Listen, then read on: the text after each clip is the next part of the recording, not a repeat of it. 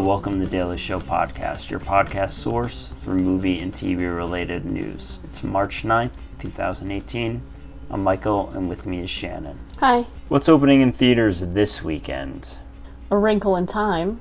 After the disappearance of her scientist father, three peculiar beings send Meg, her brother, and her friend to space in order to find him. Directed by Ava DuVernay, and it stars Storm Reid, Oprah Winfrey, Reese Witherspoon, and Mindy Kaling. This was based on the book of the same name, published in 1962. I read it as a kid and I loved it. Unfortunately, right now it's only got 44% on the tomato meter really disappointing. It, it really sounds like an interesting concept. I'd love to know more about it. well, I could tell you all about tesseracting and yeah, but no, we don't have time for that. I don't know. It just the trailer looked so beautiful. Like they put so much effort into the visual stuff. Like how could they possibly not put that same kind of effort into everything with the movie? I hope people are just being overly critical of it and maybe not getting it. Uh, I don't know. I'm still holding out hope that it's not 44%. Yeah, that's too bad. Um, we have tickets to see it this weekend. We do. I'm sure we'll enjoy it. I'm sure people are being overly critical. I hope so. How many reviews are does it have so far? 109, 48 fresh, 61 rotten.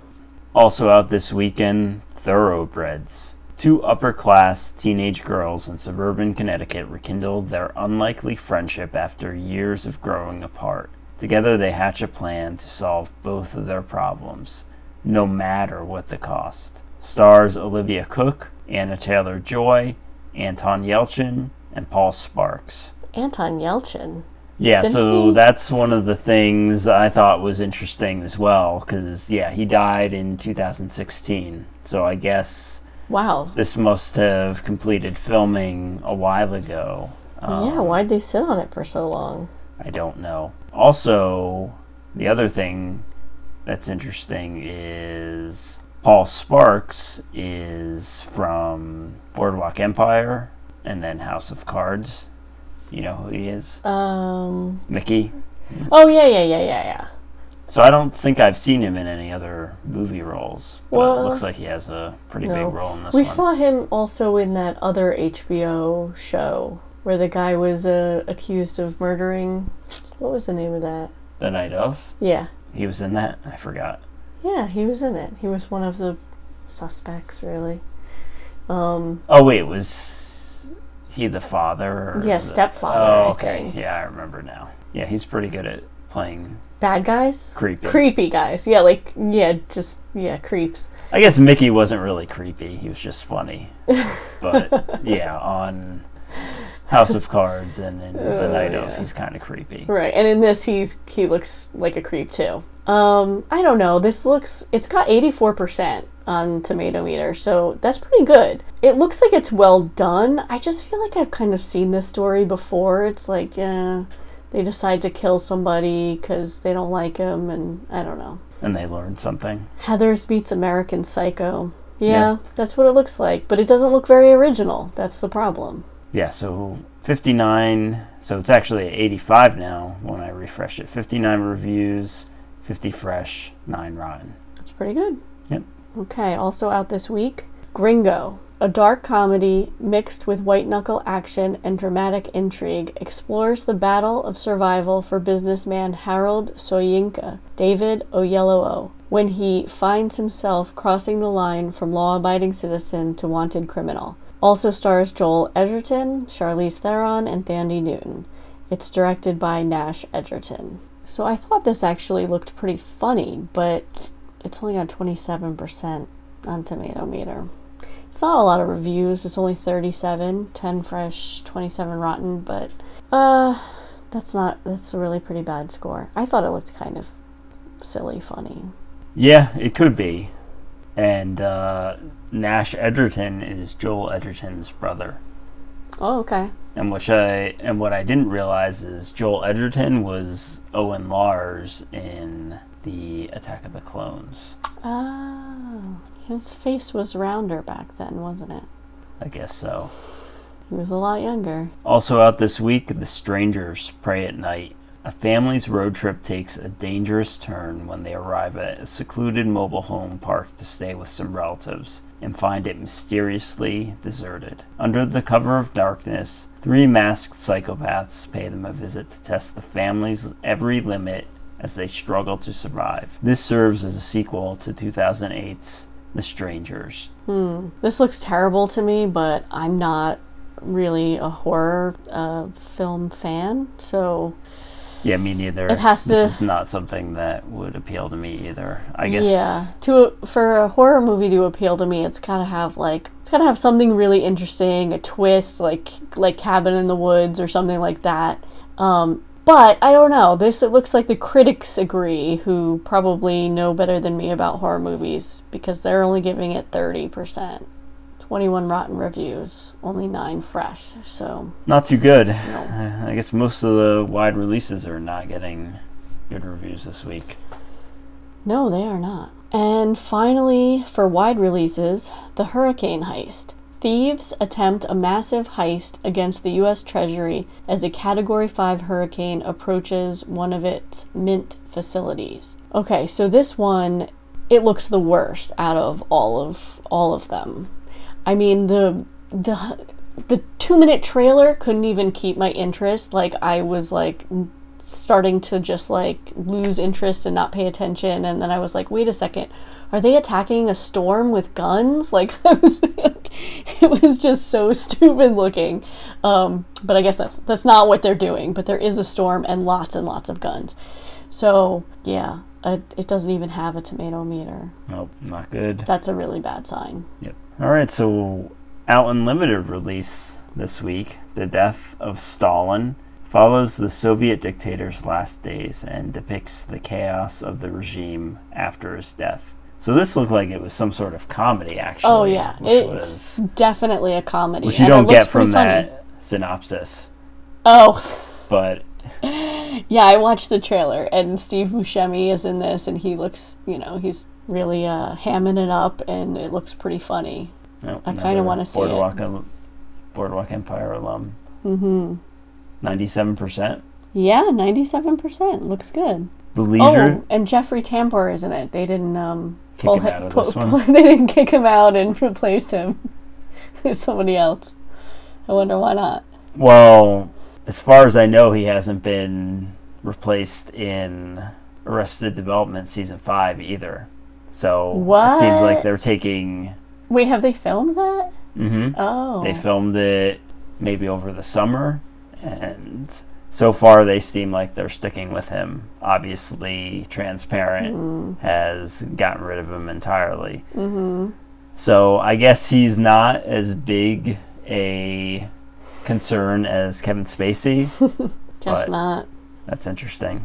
Yeah, it's kind of weird. Also out, The Leisure Seeker. A runaway couple go on an unforgettable journey in the faithful old RV they call the Leisure Seeker. I didn't like the looks of this from the trailer, and it's got 36%, so it kind of, um. That's just because you don't like old people.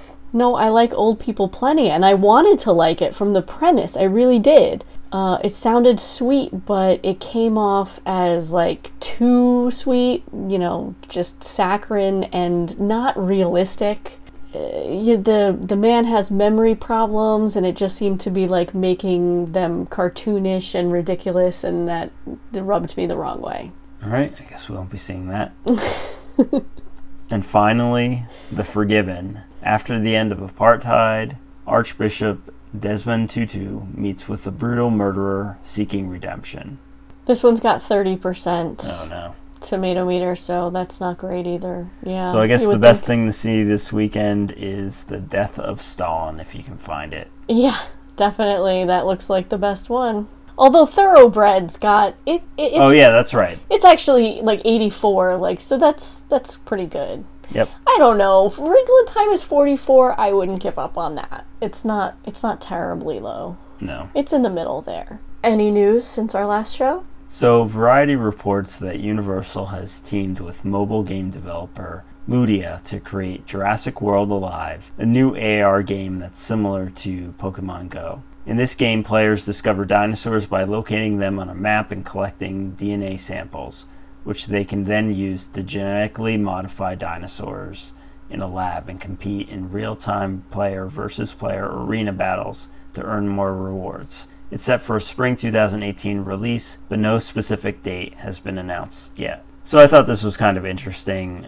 I mean, part of why I never really got into Pokemon Go that much was because I don't really care that much about Pokemon. It was never mm-hmm. something I watched. But right. I could kind of get into this a little bit more. Yeah, but it sounds kind of like a ripoff. I mean, it sounds way too similar to Pokemon Go, don't you think? I, I mean, guess, but I mean, were, isn't that what all these things will ultimately? You go around and collect things. Real time player versus player arena battles. I mean, that's not from the Jurassic movies. There's no battles in.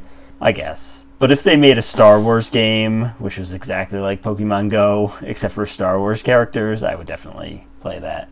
I'm alright with that. Yeah, I, I think they could have come up with something else. I mean, I I get the walking around finding them part might be the same, but couldn't I don't know. Not that I have any better ideas, but that just sounds like a direct ripoff of Pokemon Go. The Wall Street Journal reports Fox Networks Group's ad sales chief, Joe Marchese, is setting a lofty goal for the broadcast network, reducing TV ad time to two minutes an hour by 2020.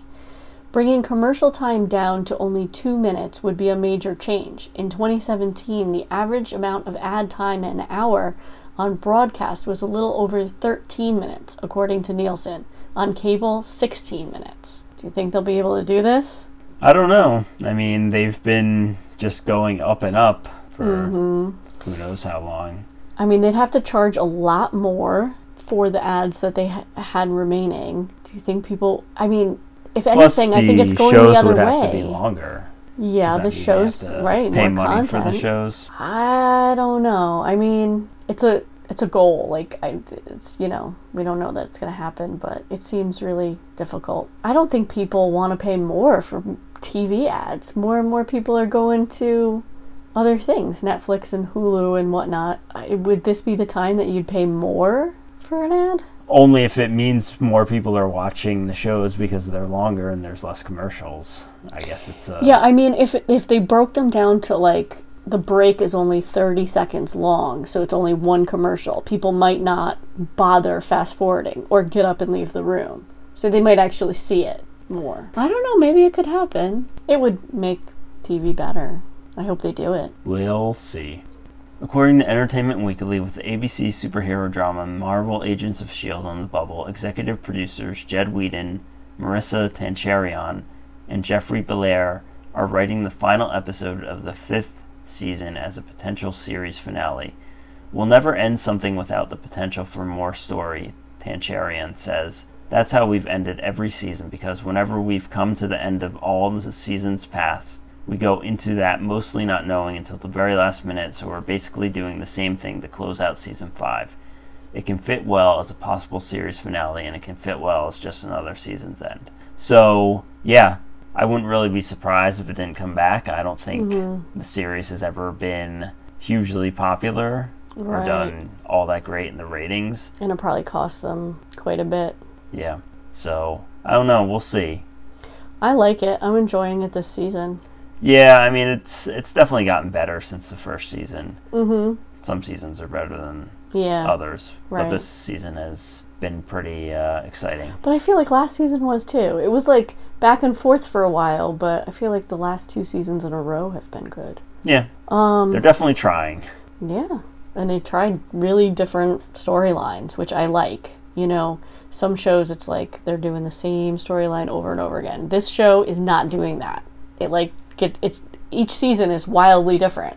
Right.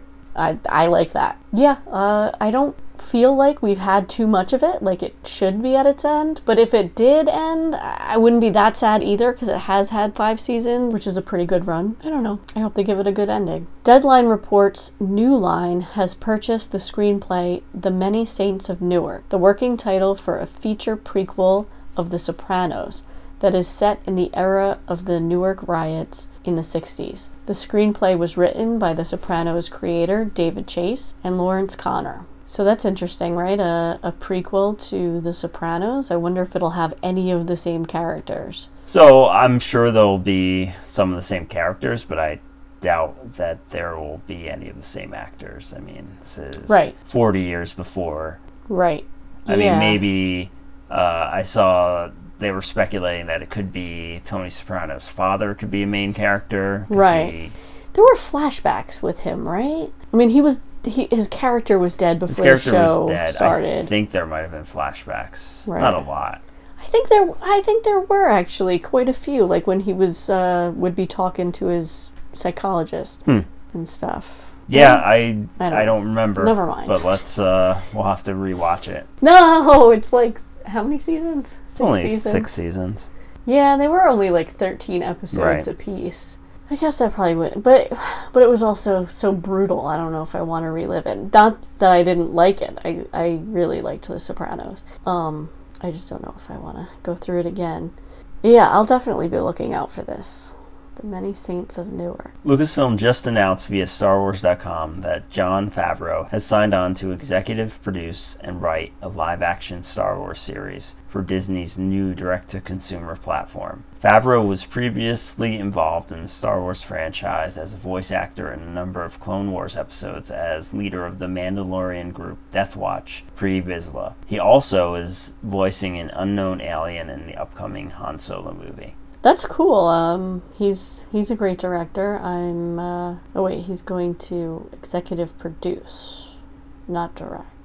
Still, I'm sure he'll make a great show. Yep, and it's good to hear that they're moving forward with a live action series. It was something that George Lucas talked about a long time ago and then could never get off the ground. So there's lots and lots of Star Wars content coming. I know, maybe too much. I'm a little bit worried that we're all gonna get Star Wars out. Nah, there's no way. no way for that to happen. I'm not too happy that this is uh, gonna be on the direct to consumer platform because There's no way we're not going to end up getting that. exactly I know, but it's gonna be another monthly cost. Uggs. and we have to get YouTube Red. I just saw they released another trailer for Cobra Kai or a teaser trailer. Can we just buy that one? I mean, watch- if they only have one show that we're interested in, would it not be cheaper to just buy that show? But I think we'd have to buy it. We'd probably have to buy it when it came out on DVD or something, right? I don't know if they're gonna just have it. Put it on like for- iTunes the yeah, I don't know if they'll do shows that. do. Oh, I mean, maybe they will. Uh, If that's the case, then yeah, I would prefer to buy it that way. But I don't know if they'll do it. Again, contribute to Patreon so we can see it. we don't even have a Patreon. Not yet. All right, so it sounds like we may not get another season of The Defenders. When asked about it by Vulture in a recent interview, Krysten Ritter said, I don't think we are doing it again. It was never intentioned to do it again, but you know, if I was given another opportunity, I would. So she was asked specifically about how it was received and she like deflected oh jessica jones was well liked. But i guess guess they're all saying that it was not very well received and because of that it might not get a second one. I didn't can't realize imagine that this is true exactly that it was never intention to do it again. It, it ended in a cliffhanger. Right, but also all the other individual shows exist. I know, that- the- planning. the cliffhanger could be resolved on um, daredevil Right, but- probably at least part of it will be. Yeah, no, I mean when they announced that they were doing those four series, it was definitely like to build up to the Defenders. So you would think that they would continue or want to do more of those Defenders. Mm-hmm.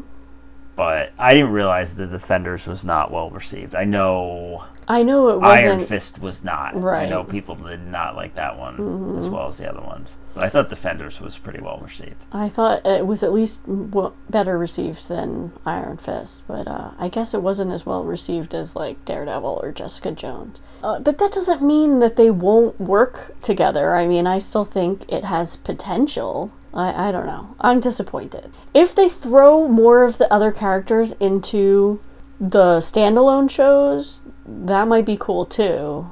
I'm But sure they I want to see them all four of them together again. I, I do want to see that because I enjoyed it. I'm sure they'll at least have cameos Yeah, but I'm not. T- yeah, I mean more than cameos. Because Luke Cage and Jessica Jones, at least, I believe, have a lot of history in the comics. Mm-hmm. So you would think that they would eventually get there. Anyway, I guess we'll see. I mean, this is just. They ser- they certainly haven't given up on Iron Fist. They showed he's going to be in the next Luke Cage. Oh, and he's getting another. If they haven't given up as on his character, which was the most poorly received, why give up on the? I don't know. Again, this is just this is just what she's saying. So who knows? Right, that's you know, It's not an official announcement. You know, we very well might find out that they are doing another season. Who knows? Uh, it's also there's a whole Disney streaming service too now. So Right. you know they might be trying to wind things down. Yeah, that's kind of what I'm afraid of too, because I like these shows. Me too. All right, we'll see. Time will tell. The Muppet Guys Talking release date has been set for March 16th. This is a documentary filmed six years ago of Frank Oz, Dave Goelz, Fran Brill, Bill Barretta, and Jerry Nelson talking about the early days of the Muppets. It runs 65 minutes. The movie won't receive a theatrical release but will be available solely on MuppetGuysTalking.com for direct download on March 16th. So this is something I definitely want to buy and watch. I love the Muppets and Yeah, big fan of Frank Oz and yeah. This is the kind of thing I just I wanted to mention because it would probably just go completely under the radar because it's not getting any kind of theatrical release or whatever. But it's uh, it's probably good for anybody who's into the Muppets. We Yeah. we love the Muppets. Yeah, here and it's Frank Daily Show. Oz's documentary directorial debut. hmm And Jerry Nelson passed away He did not long after. Yep. filming this. Yeah, I want to see it. And now let's take a sponsor break. Do you like eating Tide Pods while driving in a nice car? No. Well, buy a Lexus then. Lexus, eat your Tide Pods in style. Ew. What came out on streaming services? Some Netflix originals are out this week. Jessica Jones, Season 2. Love, Season 3. My Next Guest Needs No Introduction with David Letterman. Benji. For the Love of Benji. Amazon uh, is dropping Sneaky Pete season two. Definitely want to watch that. And Aftermath. HBO got Live by Night. Stars got China Moon, The Craft, and The Deep End of the Ocean. And Showtime got a movie called Claire in Motion. So that means we have three new seasons of shows to watch. Yes. We've got a lot to watch now. Yes. So last week we had a poll. Who's your favorite Russian character? Philip and Elizabeth Jennings got 25%. Natasha Romanoff, that's Black Widow, got 50%. Ivan Drago got 25%. And poor Anastasia got 0%. So Black Widow won. Yeah, not surprising. No. So this week's we're gonna ask, uh, what's the best movie about kids traveling through space? Honestly, there weren't a lot of these. Um, the choices are Explorers, Space Camp, Zathura, and Flight of the Navigator. Three out of the four are from the 80s. I think kids were more into space in the 80s. So this seems like something that we should uh, jump on and try and get restarted. Well, a, a wrinkle in this ties in with a wrinkle in time, which is kids traveling through space. So Oh, I maybe it'll thought- come back. I thought they just traveled through time. No, they don't actually travel through time. It is kind of a weird name. They travel through space. Hmm. Yeah, I know. I think I think actually the original title was something else and they made her they made the author change it to A Wrinkle in Time. I think they made her probably change a lot of stuff because she was a female writer writing science fiction about a protagonist who was a girl, which was very hard to get published in the 60s. Um, but yeah, she had a different title. It was like Mrs. Who, Mrs. What's It, and Mrs. Witch or something like that. So I'd probably go with Space Camp, Um, just because nostalgically that's the one I enjoyed the most as a kid. it's hard for me to say. I have strong nostalgia for Explorer, Space Camp, and Flight of the Navigator. So, sorry, Zathura wouldn't be that. But, uh, I don't know. It'd probably be Space Camp for me as well. So let us know what you think. Vote on the poll, Daily Show Pod on Twitter, and we'll discuss the results next week. And that's our show. If you have any feedback, you can email us at feedback at dailyshow.com. Our Facebook page is Daily Show. Our Twitter account is Daily Show Pod. Our website is dailyshow.com. Hope you enjoyed the show. Talk to you next time. Daily Show on, Daily Show off.